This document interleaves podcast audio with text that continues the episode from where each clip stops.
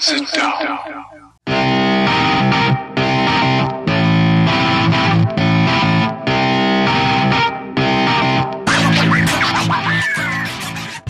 Witam wszystkich i każdego z osobna. Ja jestem Robert Kochan, a to jest Kochana NBA, najbardziej nieobiektywny podcast o najlepszej koszykarskiej lidze świata. To już 39. odcinek, a razem ze mną jak zwykle jest tutaj Wiaro. Siema Wiaro, co tam słychać u Ciebie w ten piąteczek? Siema Robert, cześć wszystkim. No wiesz co, troszkę zmęczony po tym tygodniu, ale z drugiej strony znowu nam się szykuje weekend pełen koszykarskich emocji. No także czekam z niecierpliwością na te mecze, które, dużo ważnych meczy teraz, porozmawiamy sobie o tym na pewno, także wiesz, duże emocje. No, druga runda w pełni. Nasze przewidywania chyba póki co przynajmniej nie do końca się sprawdzają. Natomiast zanim zaczniemy rozmawiać o tych seriach, o tych meczach właśnie w drugiej rundzie playoffów, to chciałbym z Tobą zamienić kilka słów na taki temat, no bo znamy już wszystkich zwycięzców, jeżeli chodzi o tę nagrodę NBA, tak? O tym będziemy na pewno jeszcze mówić w trakcie dzisiejszego odcinka. Natomiast nagrodę dla trenera roku dostał coach Thibodeau, więc tutaj takie docenienie tego, co zrobił w tym roku z tym składem, że doprowadził ich do playoffów. No i co ty o tym myślisz? Czy to jest zasłużone według ciebie, zasłużona nagroda, czy jednak ktoś inny ją powinien otrzymać?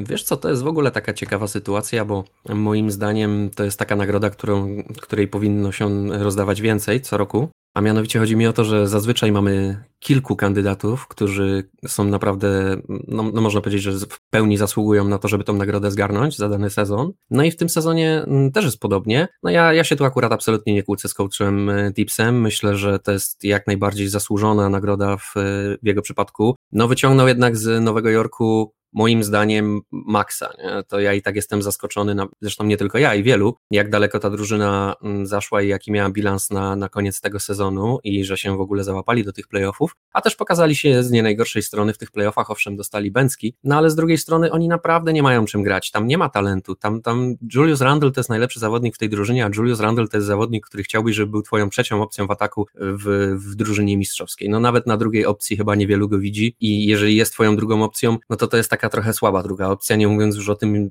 że jest podstawowym twoim zawodnikiem w ataku. Także myślę, że tutaj jak najbardziej ogromny szacunek i uznanie dla coacha Tipsa za to, że z tymi chłopakami i z tym talentem, który tam miał, udało mu się to poukładać na tyle fajnie i taką mentalność, tą swoją ostrą obronę, tą walkę o piłkę, takie bezpardonowe granie wprowadził to w Nowym Jorku. No i naprawdę fajnie się to oglądało, był hype momentami ogromny oczywiście jak to w Nowym Jorku, natomiast jedyne czego w tej drużynie w tym momencie brakuje, no to jest talent, taki prawdziwy talent z prawdziwego zdarzenia, zobaczymy jak wtedy coachowi Tipsowi by szło, jeżeli się tego doczeka w Nowym Jorku, natomiast nagroda jak najbardziej zasłużona moim zdaniem.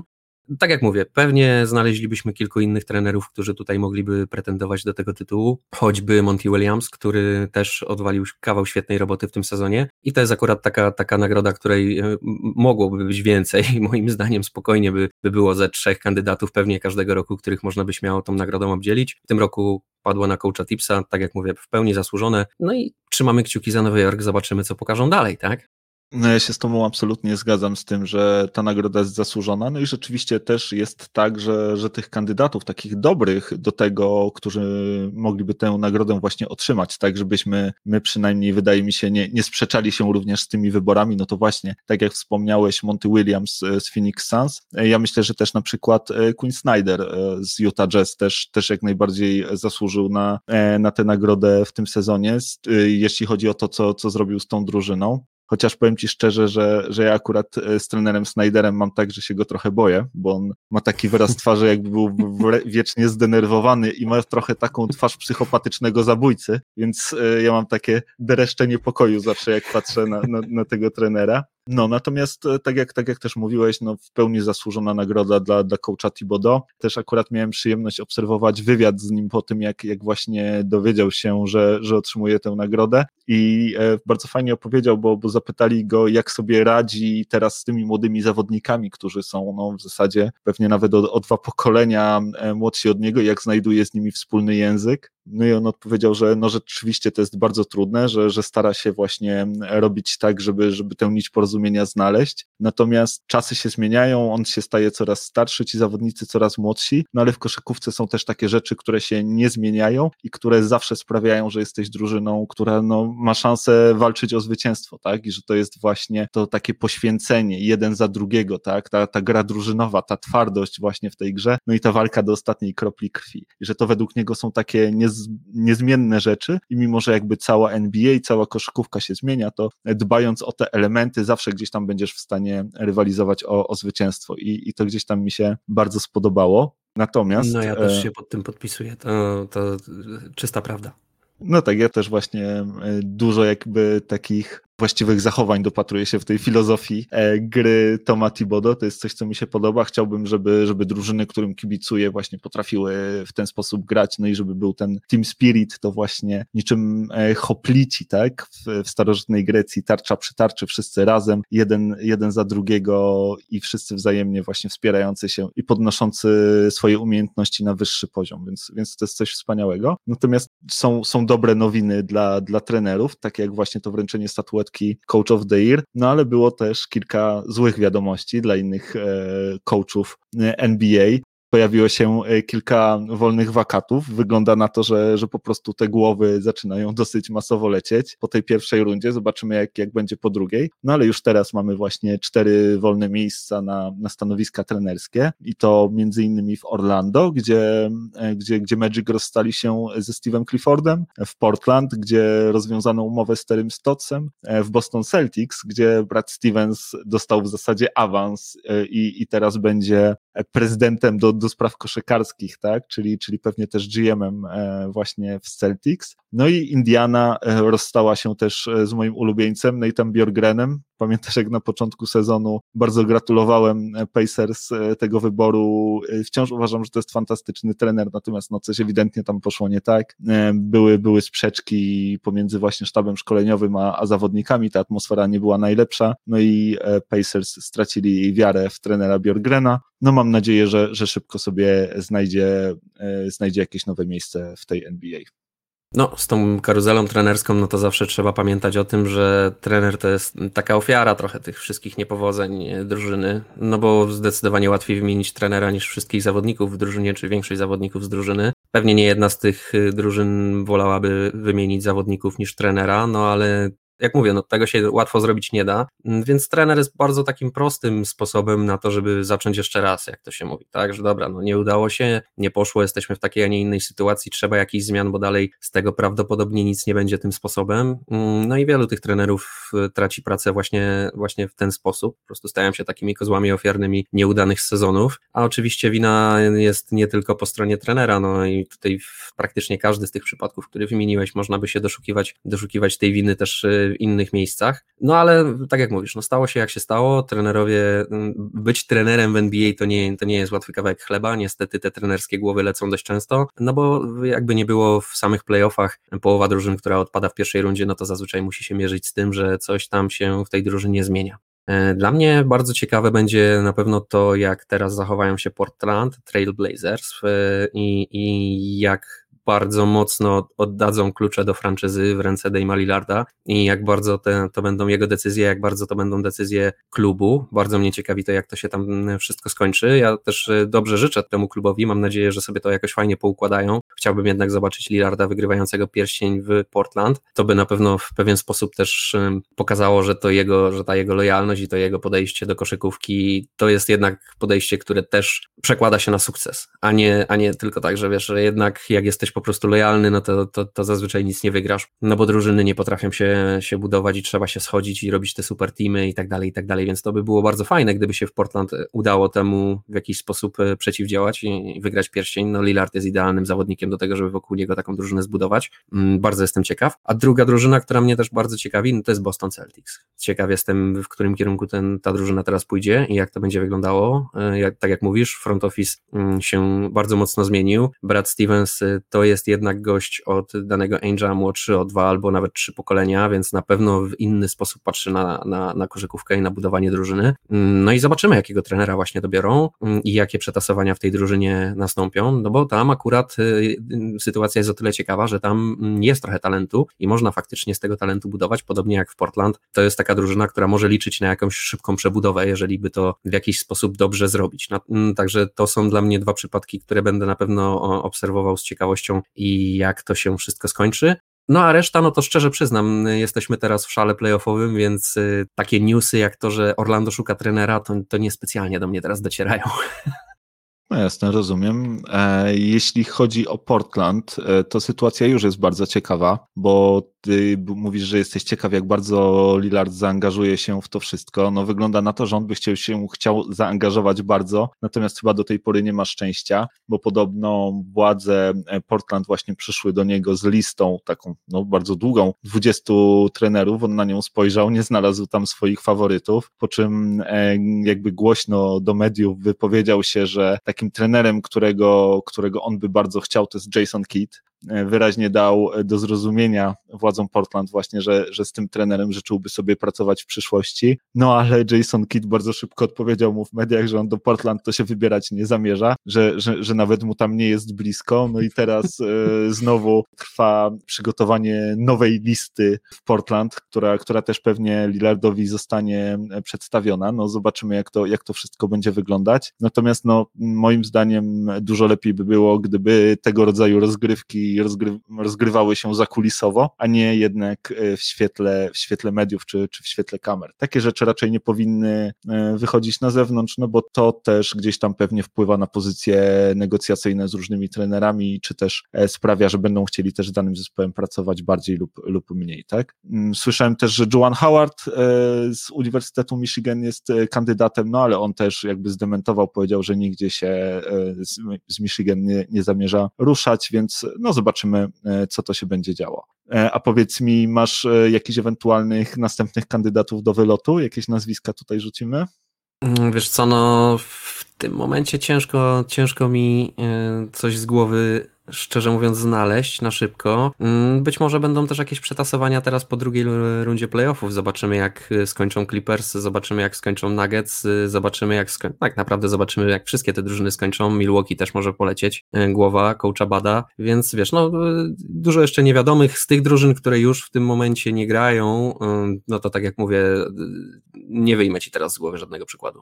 Ja z tych drużyn, które wymieniłeś w drugiej rundzie, no to wydaje mi się, że Clippersi trenera nie zmienią. To jest pierwszy rok coacha Lu na tym stanowisku. On ma podpisany długi kontrakt. Raczej wydaje mi się, że jest z nim wiązana przyszłość i że wierzą w jego umiejętności i talent. Podobnie nie sądzę, żeby miał polecieć trener Malone. Myślę, że on jest bardzo ceniony w Denver za to, co zrobił z tą drużyną, jak ją rozwinął i tak dalej. Więc myślę, że on może spać spokojnie. To nie jego wina, że Murray się kontuzjował w tym roku i tak robi, co może z tym składem. Natomiast rzeczywiście trener Budenholzer, jeżeli Milwaukee by odpadło i nie awansowaliby do finałów konferencji, wydaje mi się, że jest szansa na to, żeby stracił stanowisko. On tam rzeczywiście już jest chwilę. Tych wyników jakichś takich fantastycznych nie ma, wręcz nie ma żadnych, bo mając taki skład, no to można zdecydowanie marzyć o czymś więcej, więc wydaje mi się, że ewentualnie jego głowa może wisieć tutaj na włosku.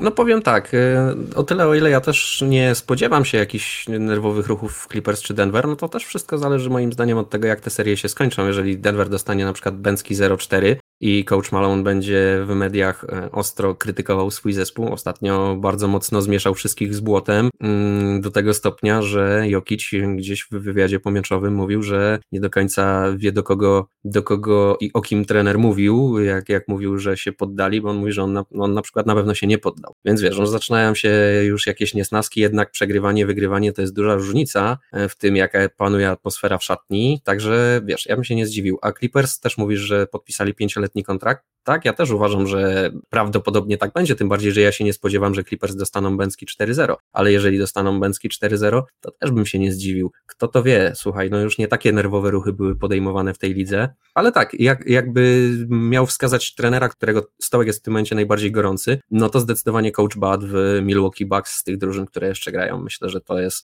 No do Steve'a Nasha to się chyba nie ma też o co czepiać, tak samo do Carriversa. No i jeszcze nam został coach Macmillan bodaj, tak, w Atlanta. I on chyba też nie jest zagrożony. Także no zdecydowanie z tych drużyn grających, no to tutaj najgorętszy stołek należy do coacha Bada. No a jeśli mówimy o niegrających, to wydaje mi się, że tutaj Luke Walton może ewentualnie gdzieś tam tę pracę stracić, o tym też się gdzieś tam przebąkiwało. Zobaczymy, jak to będzie wyglądało w Sacramento. No ale jak tu już jesteśmy, Luke, od Luka blisko do Luki, więc może przejdźmy już do serii, pogadajmy o tych meczach. No bo słuchaj, w tamtym tygodniu ja tutaj, jak dobrze wiesz i jak pewnie wszyscy wiecie, mocno przekreśliłem Clippers i ich szanse na awans do kolejnej rundy, a tymczasem akurat mieliśmy przyjemność w niedzielę obserwować ten mecz numer 7 razem. Clippers sprawili mi ogromną niespodziankę, zaskoczyli mnie, zresztą mogłeś obserwować, jak ja bardzo myślałem, że jednak ten mecz przegrają w samej końcówce. Zero wiary miałeś, zero.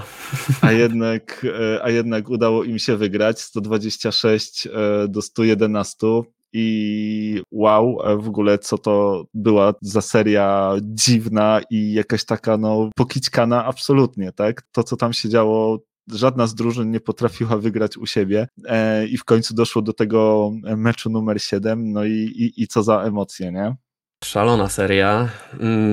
No wiesz, na twoje usprawiedliwienie większość ludzi przekreślała Clipsów. Ja też nie wierzyłem, że tą serię jeszcze wygrają, ale no dawałem im cały czas szansę, no bo to, co widzieliśmy w tej serii, to jest to, co widzieliśmy już u Clippersów nieraz. Clipsi, jak wszystko klika, jak wszystko w tej drużynie gra, to naprawdę widzisz, że to może być behemoth, którego będzie bardzo ciężko ograć, niezależnie od tego, jaki masz skład. Tylko że tam rzadko wszystko kiedy po prostu klika w ten sposób, nie? I to jest ten wieczny problem Clipsów, że oni nie potrafią utrzymać tego po prostu równego, wejść na ten poziom taki mistrzowski naprawdę i grać takiej koszykówki, nie? I w playoffach w zeszłym roku się posypali i wiesz, w tym roku zaczęli od dołka 2-0, no nie jest to, tak jak mówisz, jest to drużyna o szklanej psychice w pewien sposób, tak? Łatwo tą psychikę skruszyć, łatwo to potłuc, natomiast potencjał jest w tej drużynie ogromny i mieliśmy moim zdaniem okazję ten potencjał zobaczyć właśnie w pełni, szczególnie w meczach numer 6 i numer 7, gdzie Kawhi Leonard wzbił się po prostu na wyżyny. W końcu zagrał to, co mówiłem, że no musisz czasem po prostu zajechać ten swój samochód, którym jedziesz, żeby wygrać wyścig. No czasem nie ma inaczej. No i musiał dać z siebie po prostu 120%, nie baczyć na to, że może wiesz się, że nie wiem, że będzie zmęczony w końcówce czy coś w ten deseń, tylko po prostu na maksa musiał grać. No i grał i utruł życie i Luce i wszystkim innym. Na boisku w ofensywie był po prostu behemotem w meczach numer 6 i 7, więc no tak to zagrało. No i moim zdaniem może nie do końca, nie będę tutaj sobie jakichś wielkich zasług przypisywał, bo to nie do końca wyglądało tak, jak ja sobie to wyobrażałem, ale po części coach Lu podjął to, co mówiłem, żeby po prostu nie dać grać całej reszcie drużyny, utruć im jak najbardziej życie, a niech Luka robi, co chce. No i Luka robił, co chciał. I widzieliśmy ten Luka Magic i pamiętasz bardzo dobrze, jak ten chłopak po prostu z uśmiechem na twarzy próbował was zniszczyć w meczu numer 7, uśmiechając się do kamer, śmieszkując sobie, heheszkując sobie tu i tam, nie? I grał fantastycznie, nie? To jest jednak magik, no ale on sam na całą drużynę Clippers to jest mało po prostu. Najzwyczajniej w świecie. Wystarczyło całą tą resztę zatrzymać, sprawić, żeby wyglądali jakby faktycznie byli Dallas Mavericks, a nie odmianą Golden State Warriors sprzed paru lat, jakąś reinkarnacją dziwną, gdzie wszyscy rzucają po 60% za 3. No i nagle się okazało, że to jest drużyna do pobicia. Owszem, było ciężko, były fantastyczne emocje w ogóle, szczególnie jak ktoś nie miał tutaj konia w tym wyścigu i nie był mocno zafascynowany tym, która z tych drużyn wygra, to oglądało się to na pewno rewelacyjnie. No, my tutaj byliśmy dużo mocniej emocjonalnie zaangażowani w to wszystko, także dla nas były zdecydowanie większe nerwy, natomiast wciąż, no fantastyczna seria, fantastyczny Game 7, no i tak jak mówię, myślę, że zobaczyliśmy potencjał tego, czym Clippers mogą być. Ja wciąż nie wierzę w to, że wy jesteście tą drużyną, że to już tak jak Anthony Davis, podobna sytuacja, że już wygrał teraz mistrza, już teraz będzie tym zawodnikiem. No nie, ja w to wciąż nie wierzę, że on jest cały czas tym zawodnikiem, że już teraz cały czas będzie grał na takim poziomie i tak samo nie wierzę w Clipsów, że cały czas będą grali na takim poziomie, natomiast jak złapiecie to, jak się wam uda ten potencjał, wiesz, wyprostować, albo chociaż złapać taką formę, żeby do końca playoffów się przejechać w tym zonie, że to tak ujmę, no to sky is the limit, jak się to mówi. No. Lary w zasięgu. Wiesz co, ja tak zacząłem się zastanawiać nad tą szklaną psychiką i nie wiem, czy się nie pomyliłem, może to nie jest wcale szklana psychika, tylko to są żelazne jaja, bo słuchaj, bo okazuje się, że Clippers muszą chyba być pod ścianą, muszą być plecami do tej ściany ustawieni i być po prostu w absolutnie totalnej beznadziei, żeby zacząć grać swoją najlepszą koszykówkę i żeby pokazywać się właśnie jako ten zespół, który no jest... gra tak dobrze, jakie przynajmniej się przed nim oczekiwania stawiało, bo rzeczywiście to, co zagrali w meczu numer 7, to było coś fantastycznego. Przede wszystkim to, co zagrał Kawhi też, tak jak właśnie wspominałeś, niesamowity mecz i ten jego pojedynek z Luką Dončiciem, gdzie Luka 46 punktów, 7 zbiórek i 14 asyst, coś niesamowitego, wiesz, on punktował i asystował przy aż 77 punktach swojej drużyny na 111. To jest najwięcej w historii, jeżeli chodzi o Game 7 w playoffach. Nikt nigdy nie punktował i nie asystował przy tak dużej ilości punktów. Co ciekawe, 77 to jest jego numer na koszulce, więc taka akurat zbieżność, ale Kawhi wcale nie pozostawał mu dłużny. 28 punktów, 10 zbiórek, 9 asyst, 0 turnoverów, plus ten defense, po prostu ten genialny, fantastyczny defense w samej końcówce, gdzie w zasadzie, no można powiedzieć, pierwszy raz w tej serii zobaczyłem, żeby ktoś wyłączył Lukę z gry. Wiadomo, Luka jest zmęczony pod koniec meczów, gra dużo gorzej w tych czwartych kwartach, ale on tam wtedy przecież tych punktów zdobywał jak na lekarstwo. Faktem w samej końcówce dali mu 2 razy spokojnie wejść pod kosz, kiedy już był ten garbage time, tak? Kiedy już grali jakby akcja za akcję na czas. Natomiast no wcześniej pod tą presją Kawaja Luka zaczął nie trafiać i nie grać tak dobrze jak na początku tego meczu, gdzie po prostu siedziało mu wszystko i tak jak powiedziałeś, po jednej z akcji po lay-upie śliznął się na parkiecie w stronę kamery, popatrzył w obiektyw, uśmiechnął się swoim baby face'em i wyglądało po prostu jakby się świetnie bawił, rozmontowując Clippers na kawałki. Co ciekawe, Kawhi nie zagrał tylko i wyłącznie dobrze w tym ostatnim meczu. Cała ta jego seria była po prostu absolutnie fantastyczna. To jest w ogóle pierwszy gracz od czasów Shaka, konkretnie od 2000 roku, który w serii playoff miał średnio 30 punktów na mecz przy skuteczności 60% z pola, tak? Coś po prostu niesamowitego. Cała ta jego seria, w całej tej serii zdobył ponad 200 punktów. No, grał absolutnie jak z nut. Ale to też nie tylko on, tak? Bo w tym meczu, zwłaszcza numer 7, wreszcie dołączyli do niego inni partnerzy. I mogliśmy zobaczyć właśnie jakieś takie ważne trójki z rogu w wykonaniu Morrisa. Pokazał się nawet Luke Kennard, który wszedł z ławki, czy Reggie Jackson, gdzie czasami ty i ja łapaliśmy się za głowę. Reggie, co ty robisz? Skąd ty rzucasz? I czemu ty rzucasz? I to wpadało, nie? To też na pewno bardzo pomogło temu awansowi. No i co ciekawe, w tym meczu numer 7 Clippers trafili aż 20 trójek, co też jest najwięcej w historii, jeżeli chodzi o mecze numer 7 w playoffach.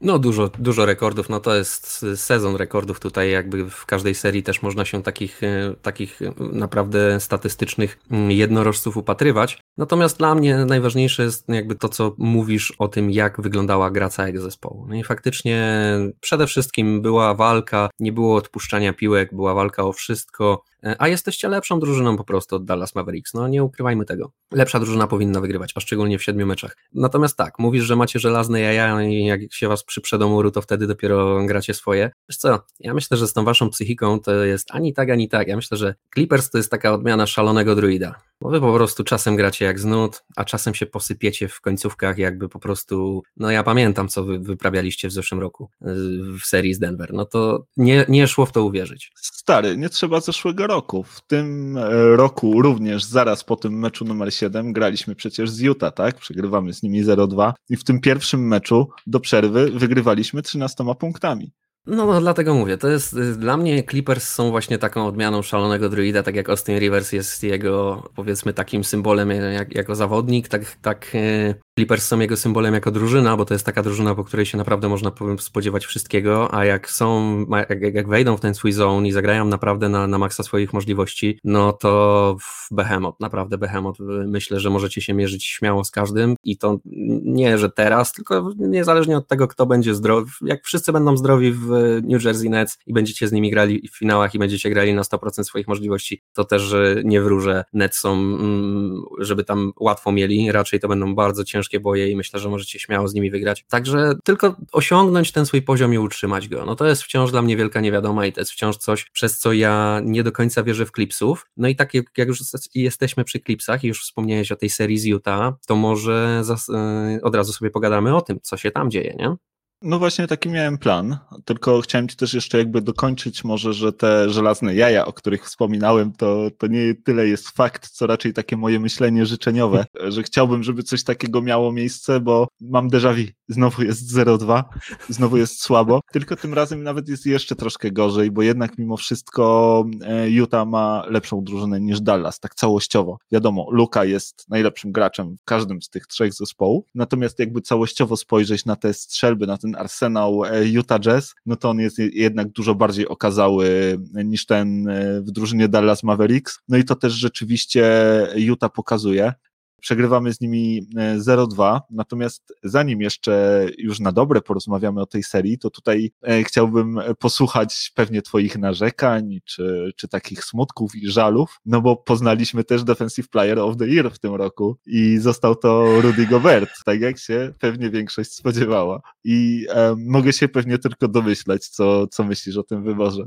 Nie zrozumiem tego fenomenu nigdy. Po prostu, no jak? Dlaczego? Za co? To znaczy, on jest dobrym obrońcą. Ja wiem, że to jest dobry obrońca, tylko że to jest dobry obrońca pod tym kątem, że on jest niezwykle długi, ma strasznie długie łapy, jest wielki. Jak się rozłoży pod koszem, to zajmuje bardzo dużo miejsca, tylko że on jest strasznie szczudło. On jest bardzo chudziutkim zawodnikiem i dzięki temu też jest taki zwinny i szybki, więc wszyscy ci mali zawodnicy, cała ta koszykówka dzisiejszych czasów, jak wjeżdżają pod kosz, to on to wszystko sprząta. Natomiast jak przyjedzie ktokolwiek, kto zjadł trochę ziemniaków w życiu, tak jak Embiid czy Jokić, czy nawet Zion czy Randle, to robią z tym gościem co chcą i po prostu mają wyżerę pod koszem. Dla mnie to jest niekompletny obrońca, ja nie rozumiem, dlaczego to jest Defensive Player of the Year, ja rozumiem, że to okej, może być gdzieś w konwersacji i tak dalej, ale jak dla mnie to tylko pokazuje, jak daleko upadliśmy, jeżeli chodzi o tą nagrodę i jak kiedyś wygrywali to tacy zawodnicy jak, nie wiem, chociażby Hakeem Olajuwon, tak? No to jak ja sobie przypomnę, jak Hakeem potrafił całą drużynę przeciwnika zatrzymać, to jest w ogóle nieporównywalne do tego, co robi Rudy Gobert w dzisiejszych czasach, tak? Ja rozumiem, jakie czasy taki najlepszy Defensive Player of the Year, no i to jest takie moje zawsze właśnie narzekanie na to, bo Rudy Gobert wygrywa to już bodaj trzeci chyba raz, tak? Dokładnie tak, właśnie miałem o tym wspomnieć, że pewnie to jeszcze będzie dla Ciebie mniej pocieszające, że prawdopodobnie Rudy Gobert przejdzie do historii jako lepszy defensor od Olajuwona. No to są po prostu... Zgarnął tę nagrodę po raz trzeci w ciągu ostatnich 4 lat i dołączył do jakby super elitarnego klubu, bo tutaj jeżeli chodzi o te właśnie statuetki Defensive Player of the Year, to Dikembe Mutombo wygrywał ją 4 razy, Ben Wallace wygrywał ją 4 razy, no i mamy Dwighta Howarda i Rudy'ego Goberta, którzy mają po 3 statuetki, więc może się okazać, że ktoś za kilka czy kilkanaście lat będzie kłócił się z kimś, twierdząc, że Rudy Gobert był lepszym obrońcą niż Hakeem Olajuwon. I tak będzie i to jest po prostu straszne, że tak będzie. Nie, to jest dla mnie niedopuszczalne, że tak będzie. Gdzie go porównywać do Bena Wallace'a? Gdzie? Ale nawet w tym roku ja uważam, że no okej, ja wiem, ja jestem nieodpowiednim źródłem, bo ja po prostu jadę pociągiem, który hejtuje Rudy'ego Goberta, jestem w lokomotywie, która ten pociąg prowadzi. Taki hate train, nie hype train, nie? Więc rozumiem, nie jestem wiarygodnym źródłem, no ale nawet obiektywnie rzecz ujmując, Bob Simmons był w tym roku naprawdę wybitnie dobry w defensywie i myślę, że Rudy Gobert wcale nie był wiele lepszy. Myślę, że to jest trochę tak z tym Utah, że ponieważ nikt tego Utah nie ceni w żaden sposób, to im właśnie przypadają takie statuetki jak Sixth Man of the Year czy Defensive Player of the Year, to jest taka trochę dla nich moim zdaniem nagroda pocieszenia od ligi NBA, żeby jednak czuli, że to co tam robią to jednak nie przechodzi tak totalnie bez echa, to tylko media i wszyscy kibice się nie interesują, ale jednak liga docenia, nie? No, może tak być, ciężko mi powiedzieć. Rudy wydaje się jednak, jest bardzo ceniony wszem i wobec. Oczywiście bardzo dużo pojawia się takich głosów jak twój, że to jest być może troszkę na wyrost, że pewnie są lepsi defensorzy, którzy bardziej zasługują na tę nagrodę. Bardzo często jest właśnie Ben Simmons wskazywany, no ale jednak Rudy te statuetki rok do roku zgarnia jakoś, więc musi pewnie otrzymywać najwięcej głosów, nie? No niestety tak, dokładnie jak mówisz jest, z czego ja jestem bardzo niepocieszony. Ja myślę, że to jednak jest dużo takiej percepcji osób, które nie mają takiego głębokiego spojrzenia w to wszystko i właśnie nie analizują tego pod takim kątem, jak ten Rudy Gobert się zachowuje, mając różne matchupy i tak dalej, tylko bardziej patrzą na to tak, no umówmy się, ile osób ogląda też Utah Jazz, tak wiesz, z zafascynowaniem, nawet kibiców NBA, nie? Myślę, że jednak bardziej się sugerują statystykami i tym podobnymi rzeczami, no a Utah jakby nie było, jest zespołem na bardzo dobrym i wygrali Zachód w tym roku. No a Rudy Gobert jest, można powiedzieć, filarem tej drużyny w pewien sposób, tak? No jednak oni zmuszają cię do tego, żeby grać z nimi w specyficzny sposób, szczególnie w dzisiejszych czasach, kiedy mnóstwo drużyn opiera się na tych jednak niskich zawodnikach i small ball jest bardzo popularnym pojęciem i popularną taktyką, którą wiele drużyn podejmuje, ma choćby takie line-upy, które może wystawić w ten sposób. Na takie granie Rudy Gobert jest świetnym zawodnikiem, no bo on faktycznie, dopóki nie stanie naprzeciwko niego ktoś, kto jest w stanie fizycznie go przestawić, no to on jest w stanie zatrzymać całą resztę tych zawodników. Natomiast tak jak mówię, no ma ogromne braki moim zdaniem. Także no ja jednak będę cały czas to hejtował, no i pewnie co roku będziemy tą dyskusję musieli prowadzić.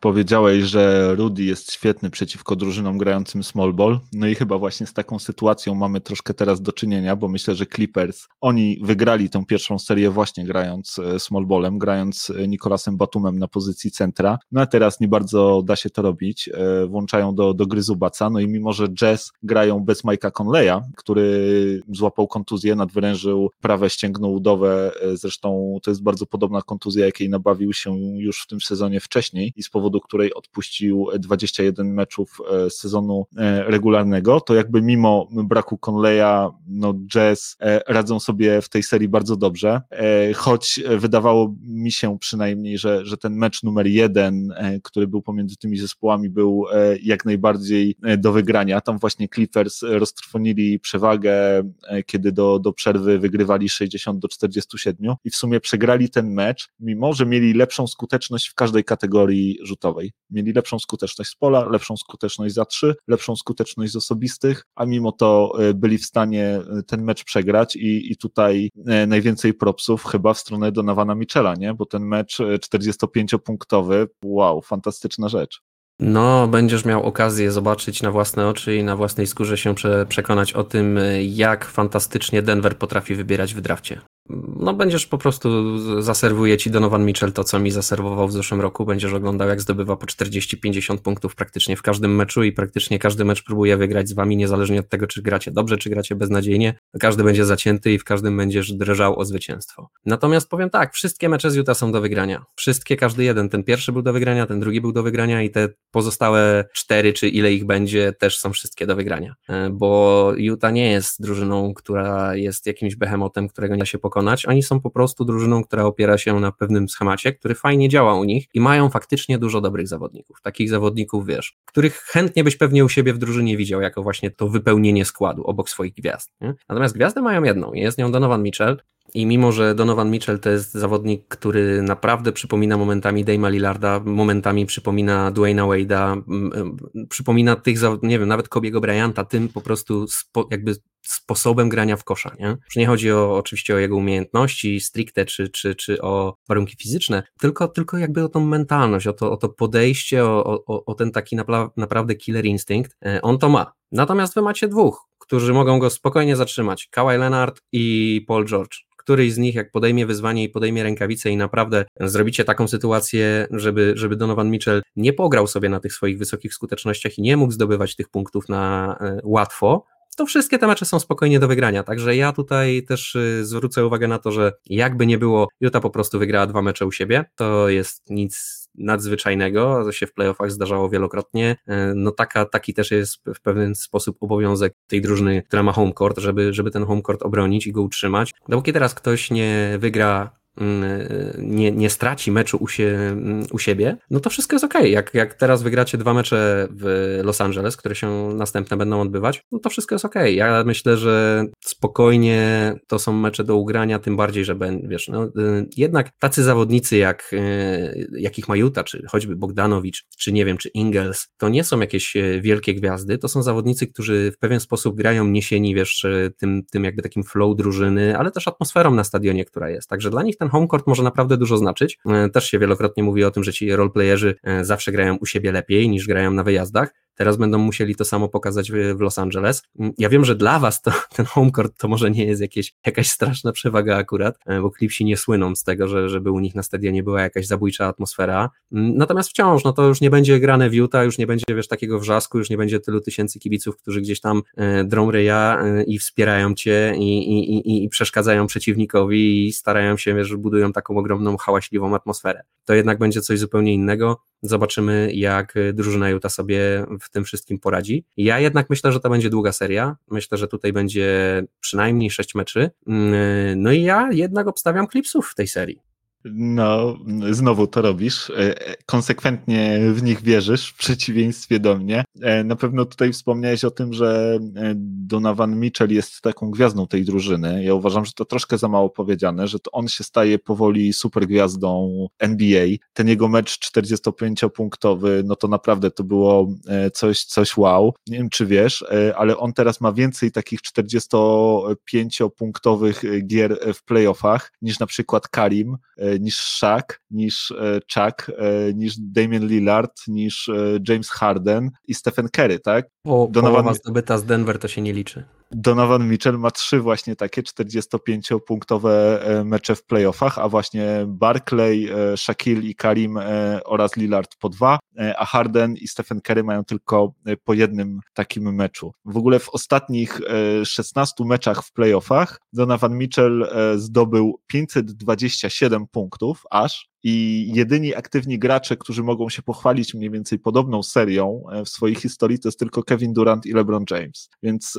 no naprawdę Donovan Mitchell gra jak z nut, gra absolutnie fantastycznie, no a Utah jak to Utah, tak? Utah żyją z trójek, jeżeli tych trójek nie trafiają, no to jest gorzej. Jak zaczynają te trójki trafiać, to rzadko kto jest w stanie dotrzymać im tempa i w tym ostatnim meczu rzucali za 3 aż na skuteczności 51%, trafili 20 trójek na 39, więc dokładnie tyle, ile Clippers w tym meczu numer 7, gdzie odprawili Dallas Mavericks. No i tutaj znowu Mitchell 37 punktów, 52% z pola, 50% za 3. No a Clippers zapomnieli znowu jak się gra, zapomnieli jak te rotacje powinny wyglądać, nie wiedzą kto powinien się na boisku znajdować. Ty Lue wygląda na to jakby się trochę w tym wszystkim gubił. W poprzedniej serii Terence Mann w zasadzie wydawało się, że stanie się wręcz podstawowym zawodnikiem. We wczorajszym meczu zagrał chyba nie całą minutę, tylko kilka akcji. Totalnie jakieś takie dziwne klimaty.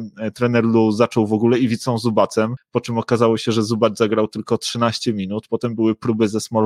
Oni tak jakby sami nie wiedzieli do końca, co w tej serii mają zrobić, jak się mają dostosować do tego Utah. No i zobaczymy, czy właśnie teraz podstawieni pod ścianą znowu pokażą charakter, czy Kawhi i Paul George znowu wezmą sobie jakby do serca tę obronę i rzucą się na Donovana Mitchella i spróbują utrudnić mu życie. No i zobaczymy, jak na to zareagują inni zawodnicy Utah, bo tych strzelb tam jest od groma i między innymi we wczorajszym meczu no przewagę uratował im na przykład Jordan Clarkson, który trafił 2 zupełnie dzikie trójki, jedna z absolutną łapą na twarzy od tablicy, więc tam zawsze jest ktoś, kto może wybuchnąć. Ale cieszy mnie, że wierzysz w Clippers. Mam nadzieję, że twoja wiara po raz kolejny się sprawdzi.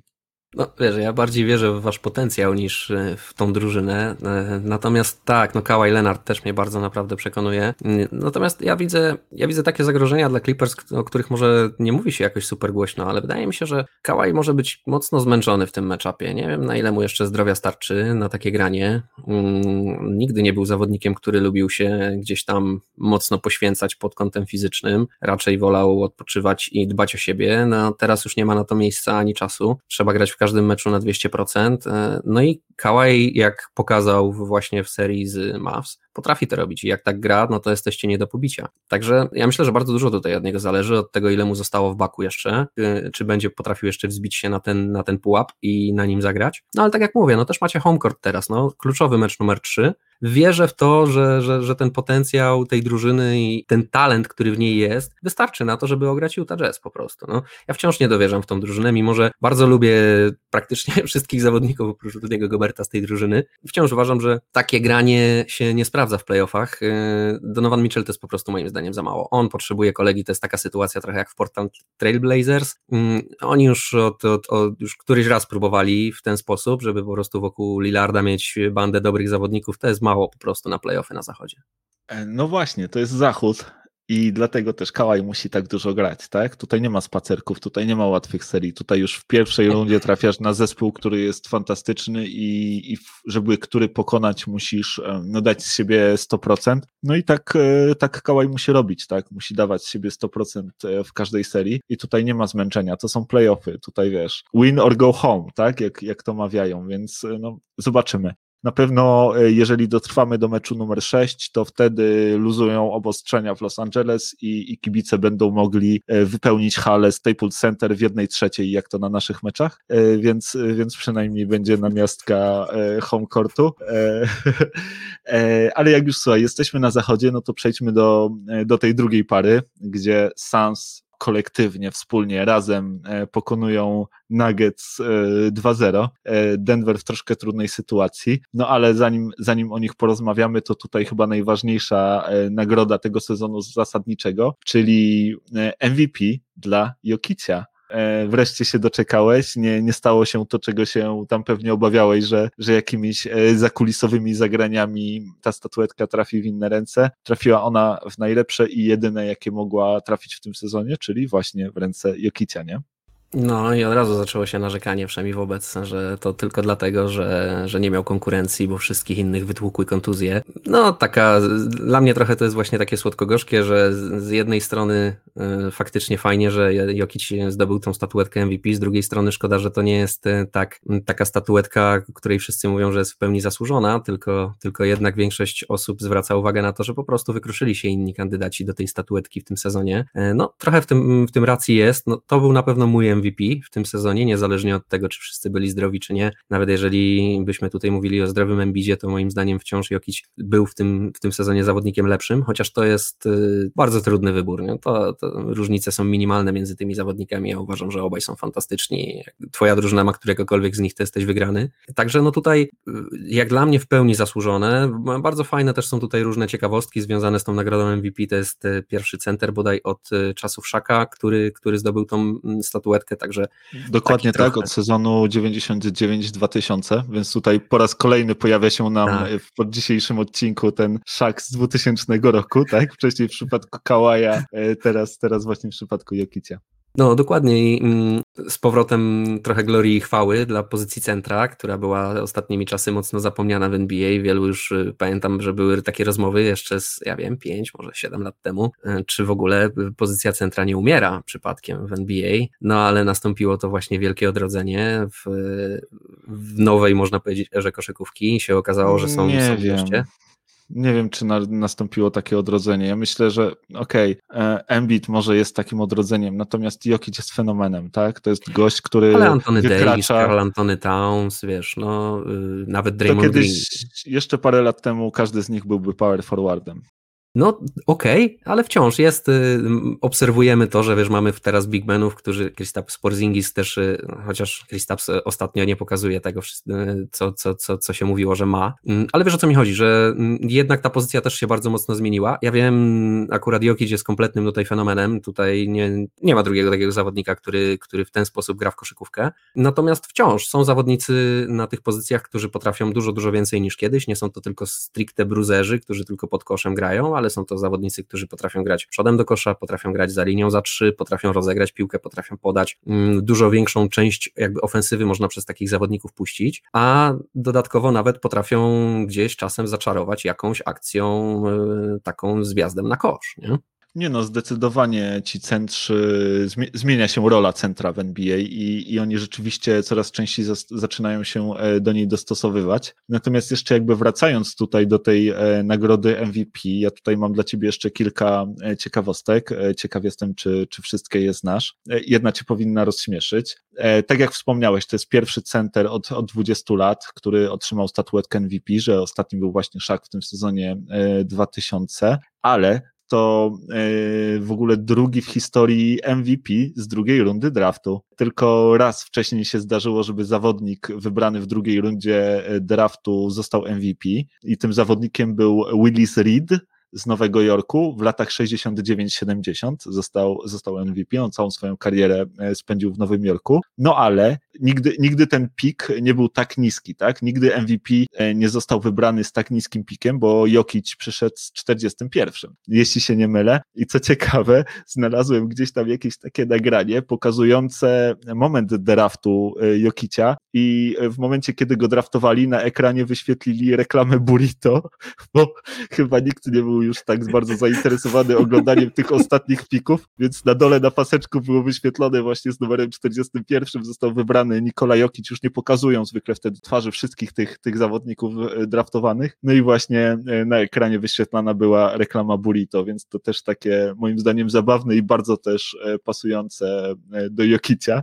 Natomiast Jokić wygrał tutaj bezapelacyjnie. Wydaje mi się, że wygrałby nawet gdyby Embiid był zdrowy przez cały sezon. Zgarnął 91 pierwszych głosów, jeżeli chodzi o pierwsze miejsce na liście. Drugi był Stephen Curry, który zdobył tylko 5 tych pierwszych głosów z listy, więc miażdżąca przewaga Jokicia. Jeżeli chodzi o całe punkty, o ich pełną pulę, no to Jokić zdobył 971 punktów. Na drugim miejscu był Embiid, który miał 586, a na trzecim Curry 453 punkty miał, więc no mówię, przewaga zdecydowana, raczej wszyscy jednogłośnie uważają, że ten sezon Jokicia był najlepszy z całej tej trójki, ale też z całej ligi, no i powiem ci, że jak Jokić tak będzie grał, to nie wydaje mi się, żeby na tym jednym tytule MVP miał pozostać, no ale to też zobaczymy, jak to będzie wyglądało. Czasami jest też tak, że zostaje z nami reputacja z playoffów i ona też sprawia, że ludzie mniej chętnie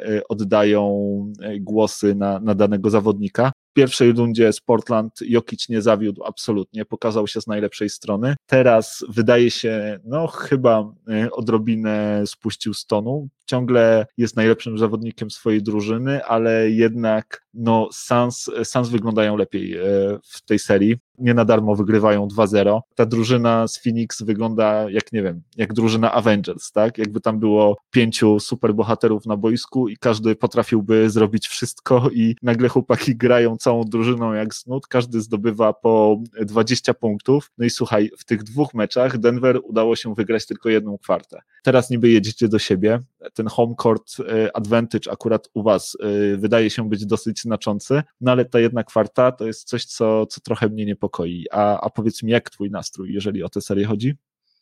Wiesz co, tu jest dużo ciekawostek, jeżeli chodzi o tą serię. No, zdecydowanie 2 najsłabsze mecze, jakie Nuggets zagrali od dawna. Ja nie widziałem tak słabo grających Nuggets. No na pewno w playoffach sobie nie przypominam tak słabo grających Nuggets. Wiesz, w końcu ta drużyna wygląda tak, jakby faktycznie brakowało jej Jamala Murray'a. W końcu widać ten brak gołym okiem. Jokić jest jedynym zawodnikiem, który potrafi w jakikolwiek sposób skonstruować akcję w ofensywie. Cała reszta tak naprawdę biega i stawia zasłony, a to jest mało, jeżeli drużyna przeciwna gra jak o życie. A w tym momencie Phoenix gra jak o życie, naprawdę. Oni grają, nie wiem skąd ta desperacja w tej drużynie i czy to jest po prostu ten głód Devina Bookera, który tak długo czekał na te playoffy, że jak go w końcu do tych playoffów wpuścili, to zamierza tutaj po prostu zostawić każdą drobną nawet część swojego zdrowia.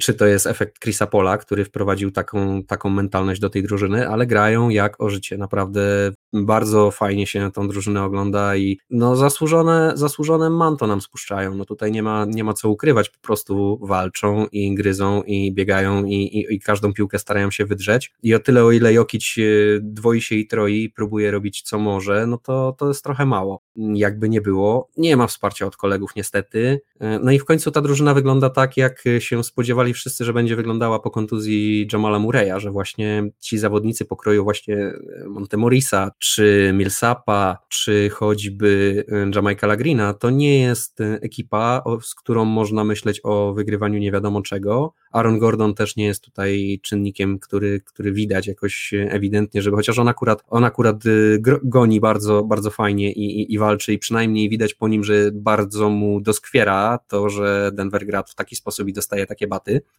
On się tam mocno akurat też wypowiada, że no, nie można w ten sposób grać w kosza, tak bez serca. No i zresztą Michael Malone też zrugał zespół po tym ostatnim meczu srogo i ja się nie dziwię, bo miałem nieprzyjemność oglądać ten mecz w całości na żywo i powiem Ci, że zastanawiałem się, czy jest jakikolwiek sens siedzieć i to oglądać, bo to po prostu nie dość, że jest nad ranem, to jeszcze to jest jakby się ktoś po prostu nad słabszym znęcał, to jest jak kopanie leżącego, nie?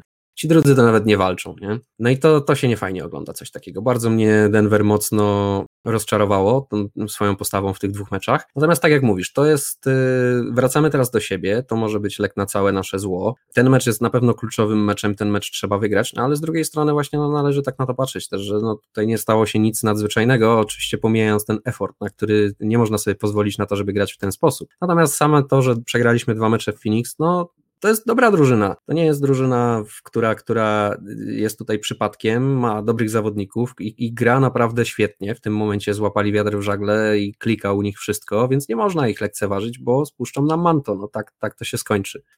I Denver musi sobie to wziąć do serca, no i po prostu mecz numer 3 trzeba zagrać tak, jak graliśmy choćby z Portland, no i jak będziemy tak grali, to myślę, że to jest spokojnie do wygrania, tym bardziej, że właśnie Phoenix też, oprócz Devina Bookera i Chrisa Paula, to ma całą bandę niesprawdzonych zawodników, nie? Takich zawodników, po których można owszem oczekiwać tego, że zagrają super fajny mecz, jak choćby Jay Crowder, ale to też może być jego słaby mecz, w którym będzie, 2 z 8 z pola, nie? Więc trzeba sprawić, żeby oni właśnie takie te 2 kolejne mecze zagrali, wyrównać tą serię, no i wtedy nam się robi seria do 2 zwycięstw. I ja cały czas bardzo mocno w moich chłopaków wierzę. Myślę, że Jokić, tak jak mówisz, trochę spuścił z tonu. No, Jokić, jak reszta drużyny nie gra, to on, on może tyle, ile może, nie? Tym bardziej, że tam jest naprawdę siła złego na jednego i widziałeś zresztą, jak Phoenix kryje Jokicia, nie? Wszyscy tam po prostu bez przerwy do niego podbiegają, on bez przerwy jest praktycznie double teamowany, ale to jest taki double team wręcz chwilowy, nie? Że ktoś po prostu podbiega, poprzeszkadza, odbiega, mega gonią. Jak im starczy sił na taką gonitwę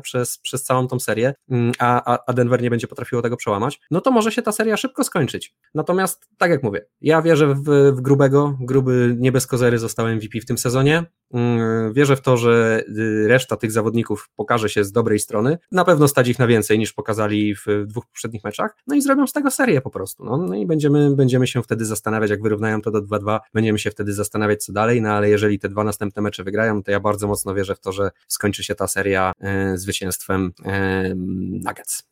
No zobaczymy, jak to będzie. Na pewno Nuggets będą musieli się w końcu wziąć do roboty i pokazać charakter, bo mnie właśnie ten brak walki z ich strony uderzył najbardziej w tych pierwszych 2 meczach i mam wrażenie, że oni właśnie nie podjęli tej rękawicy i trochę, nie wiem, wystraszyli się Suns, czy o co to chodzi, bo ja czegoś takiego w przypadku Nuggets jeszcze nie widziałem wcześniej i sama taka statystyka z pierwszego meczu, która jakby mnie mocno uderzyła, gdzie Suns byli 17 z 20, jeżeli chodzi o rzuty wolne, a w tym samym meczu Denver Nuggets byli 5 z 6. Więc jeżeli tylko 6 razy całą drużyną trafiasz na linię rzutów osobistych, no to coś jest nie tak z twoją grą, tak mi się wydaje. To jest taki mecz, kiedy grałeś pewnie za mało agresywnie, nie wiem, za mało wchodziłeś pod kosz, szukałeś tego kontaktu, trochę taka pasywna gra i brak agresji, moim zdaniem przynajmniej odbija się w tej statystyce. Na pewno to, co może pomóc, to powrót Willa Bartona. To jest pewnie w tym momencie jeden z podstawowych zawodników na którąś z tych 2 pozycji, jeżeli tylko wróci do zdrowia. W pierwszym meczu chodził z ławki, zagrał tych minut no jeszcze nie do końca dużo, no ale może się okazać, że będzie wartościowym wzmocnieniem na końcówkę tej serii. Natomiast za drugi mecz najbardziej chciałbym wyróżnić tutaj Chrisa Paula, 17 punktów, 15 asyst i 0 turnoverów. To jest coś niesamowitego. Podobno od kiedy w lidze jest 16 zespołów, takie rzeczy zdarzały się tylko 9-krotnie. Sam Chris Paul zrobił to 3 razy i to z 3 różnymi zespołami. Takie mecze 15-15, jeżeli chodzi o punkty i asysty i 0 turnoverów. Magic Johnson zrobił to tylko 2 razy, a tak to było po prostu 4 graczy, którym udało się zrobić to po razie, więc Chris Paul pokazuje, że jest niesamowicie efektywny w tym rozgrywaniu, w dyrygowaniu grą zespołu po raz kolejny, i że w zasadzie tych piłek nie traci, i bardzo ciężko wygrać przeciwko takiemu zawodnikowi, i zobaczymy, może to jest w końcu ten sezon, kiedy Chris Paul, zamelduje się w finałach NBA? Jakbym się miał opierać na historii Chrisa Paula, to bym powiedział, że nie, że się to nie wydarzy. Powiem Ci tak, na pewno trzeba tutaj wielkie uznanie dla Chrisa Paula, ale cała drużyna Phoenix gra naprawdę świetnie. Tam się nie ma którego zawodnika przyczepić, tam Cameron Payne gra świetnie. To jest zawodnik, z którego się nie śmialiśmy. Jeszcze pyszczy, dokładnie. Więc oni naprawdę złapali wiatr w żagle, ta drużyna gra w tym momencie jest w gazie, gra fantastycznie. Natomiast Denver ma drużynę, która spokojnie może się temu Phoenix przeciwstawić, tylko nie mogą grać, tak jak mówisz, nie mogą grać bez serca, a to tak wyglądało, jakby po prostu kompletnie odpuścili te 2 mecze z niewiadomych mi powodów w ogóle, nie? Naprawdę, jak już wspomniałem, ja nie pamiętam tak słabo grających Denver Nuggets, a oglądam tą drużynę od lat, więc ja to biorę po prostu jako wypadek przy pracy, rozumiem, że takie mecze też się zdarzają, mam nadzieję po prostu, że to nie jest żaden trend, tylko że teraz już się wezmą do roboty, i odprawią po prostu Phoenix, tym bardziej, że te 3 mecze to są zazwyczaj mecze, które są mega emocjonujące, szczególnie właśnie jeżeli 2 mecze pierwsze wygrała któraś drużyna, to wtedy 3. mecz jest, można powiedzieć, o życie. Denver lubi sobie w takich sytuacjach dobrze zagrać, oni też mają taką trochę mentalność, jak wspominałeś, że masz nadzieję, że Clips mają żelazne jaja, tutaj dopóki nie ma dramatu, to niekoniecznie wszystkim chce się grać, ale pokazali to już nieraz, że potrafią wygrywać w końcówkach, więc ja w nich cały czas wierzę. Słuchaj, w przypadku Clippers, raz jeszcze powtarzam, to jest myślenie życzeniowe, to nie jest fakt. Ja nie uważam, że oni mają żelazne jaja, ja mam nadzieję, że to jest ta kwestia, a nie coś zupełnie innego, dużo gorszego w skutkach. Słuchaj, dobrze, spróbujmy się w takim razie przenieść może na wschód i porozmawiajmy o tej serii, która wydawała nam się najciekawsza i która miała po prostu rozpalić naszą wyobraźnię, nasze emocje i rozpalić samo NBA, a moim zdaniem do tej pory jednak troszkę rozczarowuje. Chodzi mi tutaj o serię Brooklyn Nets, Milwaukee Bucks, bo mimo tego, że w pierwszym meczu, w zasadzie w pierwszych akcjach już tej serii kontuzji nabawił się James Harden i on sobie właśnie kontuzjował prawe ścięgno udowe, to w tych pierwszych 2 meczach Brooklyn przejechali się po Bucks i wydawało się, że robią im absolutne i totalne lańsko. Bucks pogubili się kompletnie, nie byli w stanie w ogóle rozegrać porządnie akcji, tak jakby zapomnieli w ogóle, jak się gra w koszykówkę, jakby zapomnieli wszystkiego, czego się do tej pory uczyli, jeżeli chodzi o budowanie i komponowanie akcji. Oddawali jakieś dziwne rzuty w dziwnych momentach, jeżeli chodzi o czas akcji, czasami trójki pod kryciem na samym początku akcji, dużo jakichś takich bedshotów. Jeżeli chodzi o trójki, to w ogóle w tych pierwszych 2 meczach to jest jakaś masakra, bo w pierwszym meczu to było 20%, w drugim 29%. W tych pierwszych 2 meczach Bucks trafili 14 z 57 trójek, a naprzeciwko nich stanął Kevin Durant, który w ogóle gra chyba jedne ze swoich najlepszych playoffów w karierze, rzuca 55% z pola, co jest najlepszym osiągnięciem w karierze, jeżeli chodzi o jego playoffy, 50% za 3, co jest też najlepiej w karierze w przypadku niego, jeżeli właśnie chodzi o playoffy, i 32 punkty na mecz, co jest trzecim najlepszym wynikiem w jego karierze, i rozmontowuje totalnie tych Bucks, przynajmniej właśnie w 2 pierwszych meczach, ale cała reszta drużyny Nets też gra świetnie. Chłopaki rzucają 44% z kolei za 3 w całych tych playoffach, i wydaje się, że tutaj może się zdarzyć szybkie rozmontowanie, że właśnie trener Budenholzer zostanie zwolniony, a tu nagle przychodzi szalony mecz numer 3, w którym żadna z drużyn nie jest w stanie zdobyć nawet 90 punktów, i Milwaukee Bucks wygrywają. I w ogóle sam trochę nie wiem, co mam o tym wszystkim myśleć. Wiesz co, ja też do końca nie wiem, co mam o tym wszystkim myśleć, szczególnie, że naprawdę dziwna sytuacja. Ja, tak jak mówisz, jakby zapomnieli, jak się w kosza gra. Te mecze wyglądają tak, że Milwaukee robi co może, męczy się, po prostu jakieś biegają, jak próbują, jakieś półstraty, ale ktoś to uratuje, jakieś jest, okej, coś udało się doprowadzić do jakiejś akcji, ktoś rzuca, nie trafia, ktoś zbierze, dobije, są 2 punkty. A w drugą stronę idzie Kevin Durant, robi hesitation, rzuca trójkę i to wpada z kryciem i nikt nie jest w stanie nic na to zrobić. I znowu Bucks się męczą, a tam z drugiej strony znowu idzie Durant albo idzie Kyrie i rozmontowuje wszystkich jak chce, po prostu lekko, jakby to w ogóle nie stanowiło dla niego jakiegokolwiek problemu. Więc powiem Ci, że ja jestem mega zdziwiony, że po prostu tak bezskładnie gra to Milwaukee, nie potrafi nic w ofensywie, tym bardziej, że Nets nie prezentują jakiejś wielkiej defensywy, to trochę wygląda tak, jakby ci Nets patrzyli, jak Bucks się po prostu gubią sami w tej ofensywie i sami im po prostu prezentują punkty. W trzecim meczu mieliśmy już okazję zobaczyć, przynajmniej na początku tego meczu się wydawało, że te demony jakoś zostały pogrzebane, Bucks grają tak, jak grali do tej pory. Grają fajną koszykówkę, trójki im siedzą, zaczyna to fajnie wyglądać. Początek tego meczu? Ale skończyło się to tak, że wyglądało to, jakby nie demony zostały pogrzebane, tylko jakby koszykówka została pogrzebana. Dokładnie. Początek wyglądał super fajnie, sobie myślisz, przejadą się po tych Nets, nie? A potem się, robi połowa czwartej kwarty, a to nie ma 80 punktów, nie? W ogóle co tu się dzieje, nie?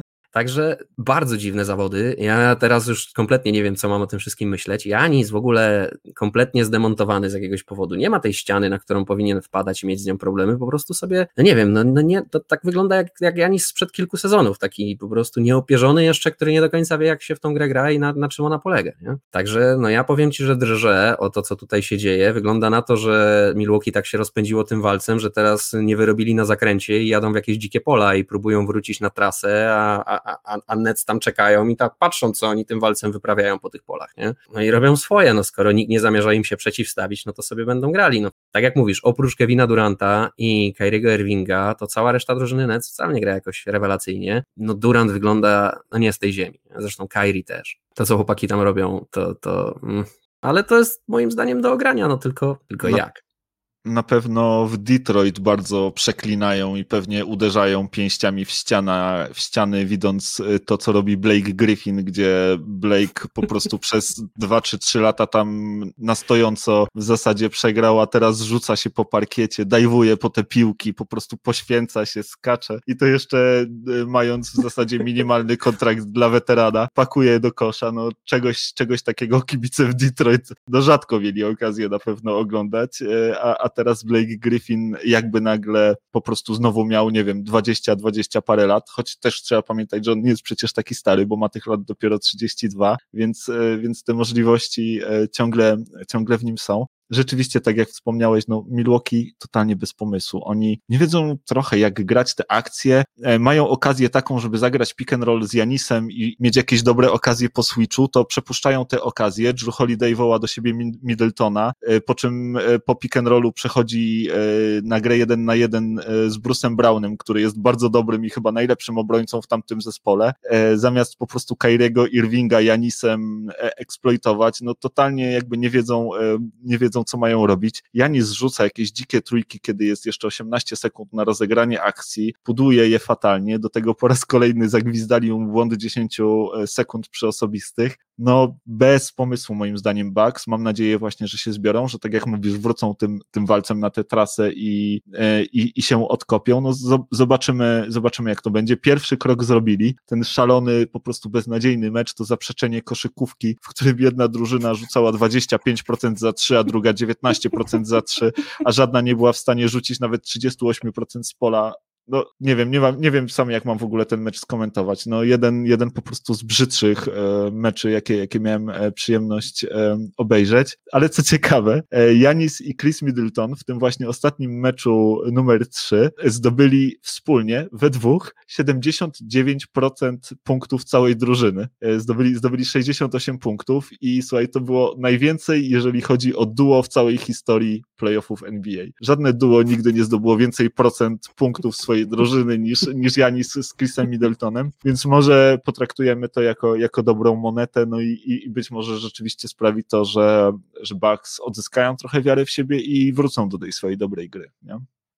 Takie mam i ja nadzieję. Wiesz, jednak tak jak mówię, no w pierwszej kwarcie tego meczu numer 3 wyglądali jak ci Bucks, którzy się po Brooklynie przejechali w dwóch ostatnich, czy tam w końcówce sezonu zasadniczego, tak, w tych dwóch meczach. Giannis tam wtedy robił co chciał, no ale to trwało jedną kwartę, a potem tak jak mówisz, zaczęły się takie dziwa, że ja nie pamiętam takiego meczu, no to dziś, jeszcze w dzisiejszej erze koszykówki, kiedy się tyle punktów rzuca, taki mecz, no ale nic, no trzeba właśnie liczyć na to, że wiesz, szczęśliwie się to dla Bucks skończyło, bo tam końcówka też była zacięta i myślałem, że Kevin Durant pogrzebie tutaj Milwaukee, no ale jednak okazało się, że wtedy, kiedy trzeba, to i Jrue Holiday się odnalazł. Zobaczymy, jak im pójdzie teraz w tym meczu numer 4, to na pewno będzie mecz kluczowy.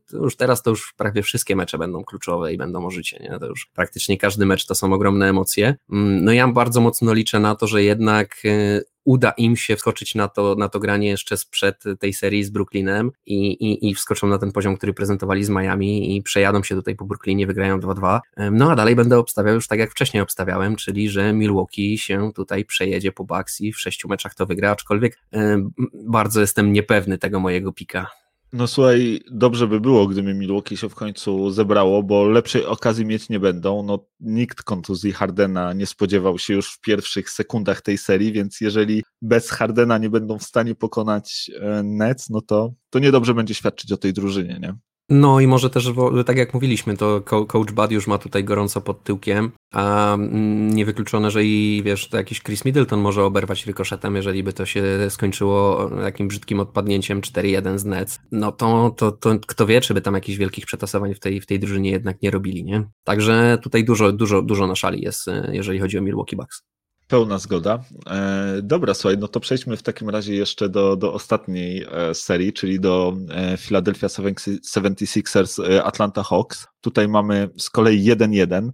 Ten pierwszy mecz mieliśmy okazję obejrzeć razem właśnie przed tym 7 meczem Clippers Mavs. I Boże, co to był za mecz, jaka tam była szalona końcówka. Tam Hawks wygrywali bodajże no prawie 20 punktami w czwartej kwarcie i nagle ta przewaga zaczęła się kurczyć. Philly zaczęła grać taką mega twardą obronę, po prostu pressing na całym boisku. Gracze Atlanty kompletnie się pogubili, stracili bardzo szybko wszystkie timeouty, no zaczęła się tam taka panika, że to wyglądało jakby w końcu Philadelphia miała okazję ich dogonić, w jakąś w ogóle dziką formę strzelecką wpadł Furkan Korkmaz, ale ostatecznie udało się Atlancie dowieść tam zwycięstwo do końca, natomiast w drugim meczu już tak dobrze to nie wyglądało, od początku na Trae'a Younga został rzucony Ben Simmons, który no wydawałoby się, jakbyś patrzył na to pod względem statystyk, to Ben Simmons zagrał beznadziejny mecz, bo zdobył tylko 4 punkty, 3 zbiórki, 7 asyst, 2 steale i 1 blok. Ale każdy, kto oglądał ten mecz, to wie, że to był po prostu absolutnie fantastyczny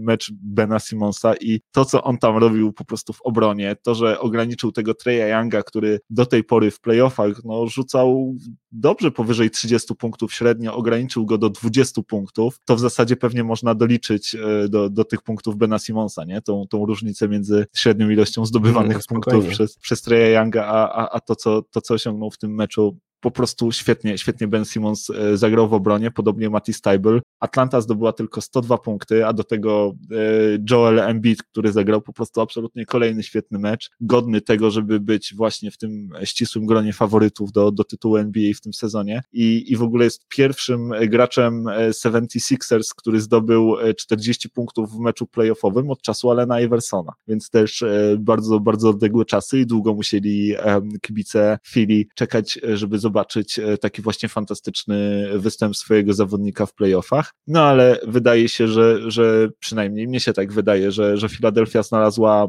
sposób na Atlantę i że ta seria jest w zasadzie już rozstrzygnięta, że Philadelphia ją wygra. Pytanie tylko w ilu meczach, bo na pewno Hawks są drużyną dobrą i będą w stanie pewnie coś tam jeszcze wyszarpać. Natomiast no, wydaje mi się, że raczej Philly powinna to spokojnie wygrać ostatecznie. Nie wydaje mi się, żeby coś jeszcze wyszarpali. Ja tu węszę 4-1, taki gentleman sweep. Tak jak mówisz, to był mecz, ostatni mecz ten właśnie na 1-1, to był mecz, w którym można było się przekonać na własne oczy, że statystyki pomeczowe to jest tylko część obrazu tego, jak mecz wyglądał. I pewnych rzeczy niestety w statystykach nie da się pokazać, a są no nie niezwykle cenne dla twojej drużyny i decydują o tym, czy wygrywasz, czy przegrywasz mecz. No i tutaj właśnie postawa Boba Simonsa w obronie w tym meczu, no fenomenalne zawody gość zagrał. Tak jak mówisz, spokojnie te punkty, których nie zdobył Trae Young, można by dopisać do tych punktów, które powinien zdobyć Bob Simmons i myślę, że tutaj byśmy spokojnie zobaczyli, że tak naprawdę to ogromną różnicę ten gość zrobił, ale też w samym tym, jak mu utruł życie przez cały mecz, jak wiesz, jak to mentalnie też wpływa na tego zawodnika, jak mocno ogranicza w ogóle całe granie Atlanty. Oni jednak bazują bardzo mocno na tym rozgrywaniu i na tym penetrowaniu na kosz Trae Younga. Jak to jesteś w stanie ograniczyć, no to praktycznie całą tą drużynę rozmontowujesz, no a tak jak wspomniałeś, Joel Embiid to jest behemoth, którego ciężko zatrzymać, naprawdę niewiele drużyn ma w ogóle zawodnika o warunkach fizycznych, który jest w stanie, wiesz, się z nim mierzyć pod koszem, a nikt nie ma takiego zawodnika, który jest w stanie się z nim mierzyć w jakikolwiek sposób, jeżeli chodzi o skilla, którego, czy też umiejętności koszykarskie, które ma, no może Jokić tutaj, ale to nie, akurat Jokić w defensywie, no to też po prostu jest wielki na Embida, także no nie mają kim go zatrzymać. Clint Capella, mimo tego, że to jest fajny talent i to jest fajny zawodnik, to jednak nie jest ta półka co Joel Embiid. No jeżeli tylko wszyscy w Filadelfii będą zdrowi, no to ja tutaj węszę łatwe 4-1, to jeszcze nie jest ten czas dla Atlanty, a poza tym ja wciąż nie dowierzam w to, że Trae Young to jest taki fantastyczny zawodnik. Ja myślę, że to będzie taki zawodnik właśnie, który nie chcę powiedzieć, że nic nie wygra w tej lidze, ale wydaje mi się, że będziemy często o nim mówić jako właśnie o takim przegranym playoffów, nie? I co tam się dzieje w tej Atlancie i jak tego Trae Younga obudować, żeby ta drużyna potrafiła wygrywać i tak dalej, i tak dalej. Myślę, że to będą częste dyskusje w przyszłości. No, Clint Capella do tej pory odbija się od Embida i po prostu nie jest w stanie dorównać warunkami fizycznymi i też, tak jak mówisz, umiejętnościami. Embiid absolutnie dominuje tę serię, no i nie wydaje się, żeby coś się miało zmienić, mimo że chyba jeszcze jakoś tam ta trochę kontuzja mu doskwiera, którą miał, natomiast no, nie wygląda na to jakoś szczególnie na boisku, dominuje absolutnie, tak jak już wspomniałem, tę serię. Mnie też bardzo podoba się postawa młodziutkiego Matisa Taibula, bo on też tutaj jak Ben Simmons schodzi z Trae Younga, to wchodzi na niego właśnie Matis Taibul, który po prostu, no on kocha grę defensywną, on ją studiuje i ma przestudiowanego też Trae Younga. Jak go ostatnio zadziwił, jak mu zablokował tego jego floaterka Youngowego, który no, wydawałoby się jest praktycznie nieblokowalny. W całym sezonie zasadniczym ktoś policzył, że Trae Young oddał bodajże ponad 500 takich floaterków i tylko 15 zostało zablokowanych, więc no, bardzo, bardzo rzadko mu się to zdarza, a pewnie jeszcze rzadziej przez tak też niewysokiego zawodnika, jakim jest Matisse Thybulle. Zresztą bardzo wielu zaskakuje, bo mimo, że jest nie aż tak wysoki, to jego ręce po prostu są jakby robione z gumy i wydłużają się jak te ręce Michaela Jordana w kosmicznym meczu. Nagle się, wiesz, robi z tego jak kij do miotły niemalże, czy jakieś takie grabie, które wyrastają do góry i zablokował tego Trae Younga, powodując no, zdziwienie na jego twarzy. No ciężkie życie i ciężką przeprawę będzie miał Trae Young w tej serii. No, bez dwóch zdań. No, Filadelfia ma naprawdę bardzo fajnie skonstruowaną drużynę. Oni mają i atak, i obronę i to jest coś, co jest niezwykle cenne w playoffach, a jeszcze akurat w obronie, nie dość, że mają talent, to mają zawodników, którzy są imponujący, jeżeli chodzi o warunki fizyczne, nie? Tak jak mówisz, no Bob Simmons to jest ogromny gość, on jest gabarytów LeBrona Jamesa, no to jest wielki zawodnik, ale nawet taki właśnie Matisse Thybulle, on jest też taki ukrycie silny, nie spodziewasz się jak to jest mocny zawodnik, jak jest ciężko przestawić, on jak biegnie, on nawet przez zasłony się super fajnie prześlizga, nie? Że ma na tyle siły, żeby się przedrzeć przez tą zasłonę i zostać przy tym zawodniku, naprawdę wielki talent defensywny i tak jak mówisz, ogromne serducho też do tej walki defensywnej, widać, że on to lubi, widać, że on to studiuje, widać, że to jest dla niego coś, co jest niezwykle istotne i na tym opiera tą swoją grę w kosza, ale nie jest też zawodnikiem takim pokroju Tonego Allena, że jest jest kompletnie bezużyteczny ofensywnie, to jest wręcz przeciwnie, to jest gość, który potrafi w kosza grać, może nie jest jakimś ogromnym talentem ofensywnym, żeby sobie potrafił jakieś akcje wypracować czy coś, ale jak trzeba piłkę zakozłować, to sobie daje radę, jak trzeba rzucić, to sobie daje radę, jak trzeba wejść pod kosz, to też sobie daje radę, a w defensywie jest naprawdę fantastyczny. Powiem Ci, że byłeś pierwszą osobą gdzieś tam w moim otoczeniu, która zwróciła uwagę na tego chłopaka i zwróciła moją uwagę na niego, no i rozumiem, dlaczego kupowałeś jego akcję tak wcześnie, ja już też mam cały pakiet teraz, także dzięki za tego tipa. Cała przyjemność po mojej stronie.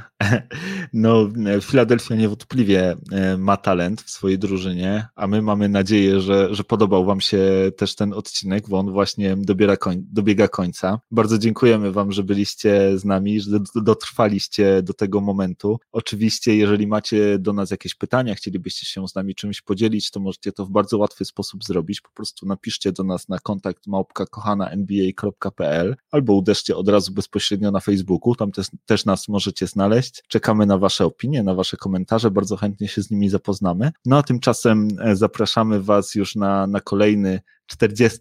odcinek naszego podcastu, który odbędzie się za tydzień. No i życzymy Wam, żebyście byli zdrowi, żeby tych takich dobrych koszykarskich emocji było przed Wami bardzo dużo, no i żeby nie zagłuszali Wam tych emocji ci oglądający Mistrzostwa Europy w piłce nożnej, które się dzisiaj zaczynają. Także bądźcie zdrowi i do usłyszenia. No nic dodać, nic ująć. To trzymajcie się cieplutko. Do usłyszenia. Cześć.